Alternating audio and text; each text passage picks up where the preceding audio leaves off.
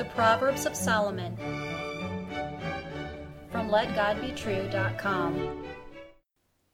Proverbs chapter 9 and verse 15. To call passengers who go right on their ways. Hear the words of God and Solomon again. To call passengers who go right on their ways. Danger ahead. Even if you are going where you should be going and doing what you should be doing, an enemy that wants to take you down to death and hell may meet you on your way today. These are chance encounters of a dangerous kind, and they come in many different forms. Though you may do everything virtuously today yourself, not everyone else is doing the same. Young man, someone wants to meet you today. Do not be surprised if during your day's normal activities, an enticing woman invites you to spend intimate time with her. Are you prepared to resist her invitation? Focus your attention carefully and commit your heart to godliness before it is too late. You are the prey of whorish women. The more noble and virtuous you are, greater effort may be applied toward you. Her invitation may or may not be verbal. Do you grasp this? It may not be a conversation, phone call, no email or text. She may call for your attention by her appearance, clothing, body language, actions, looks, or touches. She may not even be a live person if she invites you to desire her by pictures in a magazine, in a movie, or on the internet. She could easily be calling to men in general, but catches your eye among many others. Though you rose to start the day intending to fear God and be faithful to your sister wisdom, another woman in your city wants to steal you from them both.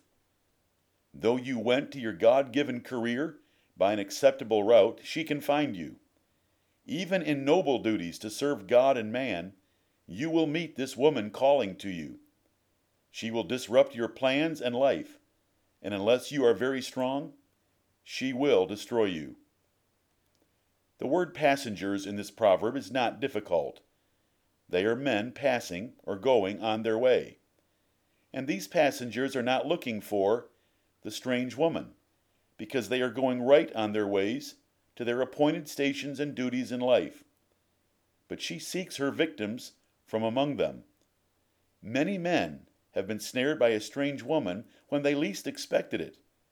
It has been said that to be forewarned is to be forearmed. So Solomon warned you here in this proverb. This strange woman, this whorish woman, hunts for the precious life. Base sinners and low-class men are not as appealing. You may meet her in places where wisdom is found. The more you are like Joseph, a noble ambition, the more she will want you. But she hunts for the simple, the foolish. She knows seducing a man of virtue is hard work. If you study all of Solomon's warnings about her and sexual sins, you will be prepared. Understand and fear the warning here in this proverb. Consider that Satan does not worry about carnal Christians, for they are already serve him by their compromising lives. He wants to distract or ruin men committed to godliness and Jesus Christ's kingdom. He wants to take down good Christian young men, for the average Christian has already neutered his own power and testimony by worldly living. The more committed you are, the greater the danger. Understand and fear the warning here. Your faithfulness and diligence to God and men does not discourage or deter her. She wants a prince. The devil encourages her to want a prince. Though you are soberly committed to godliness and virtue, she will still approach you from time to time. The advance warning of this proverb should prepare you for those events. Be a Joseph. Do not be a Samson. Be like Jesus. Do not be like David. This strange woman may be a church member. Where would Satan desire more to cause private or public havoc?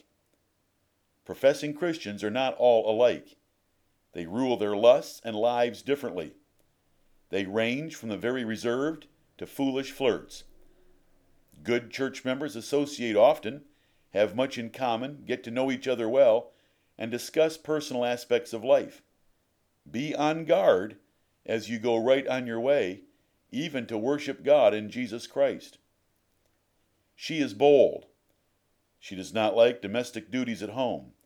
She may be a fellow worker.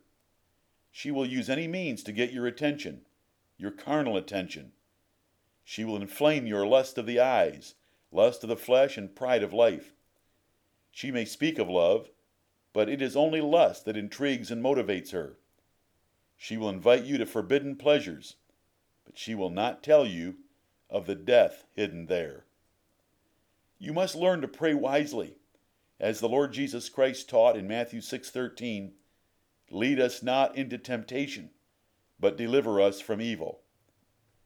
As David taught in Psalm 119 and verse 36, "Incline my heart unto thy testimonies, and not to covetousness." Your Father in heaven can deliver you from even meeting her, or he can give you the strength to resist her if you must meet her. You ought to sing and pray the excellent song, "My soul, be on thy guard." Do not let your heart decline to her ways, and avoid her haunts. She will find you anyway. You should not give her any extra opportunities. Keep your desires on noble and spiritual things. Keep your heart with all diligence. For the destructive sin she offers cannot occur if you have not thought upon it. Remember your sister wisdom and the impossibility of recovering virtue once it is given away. The Lord is calling you by Lady Wisdom as well. If you disregard his call through her, he will allow calamities to swallow you alive. Remember your Lord Jesus Christ and your brother Paul.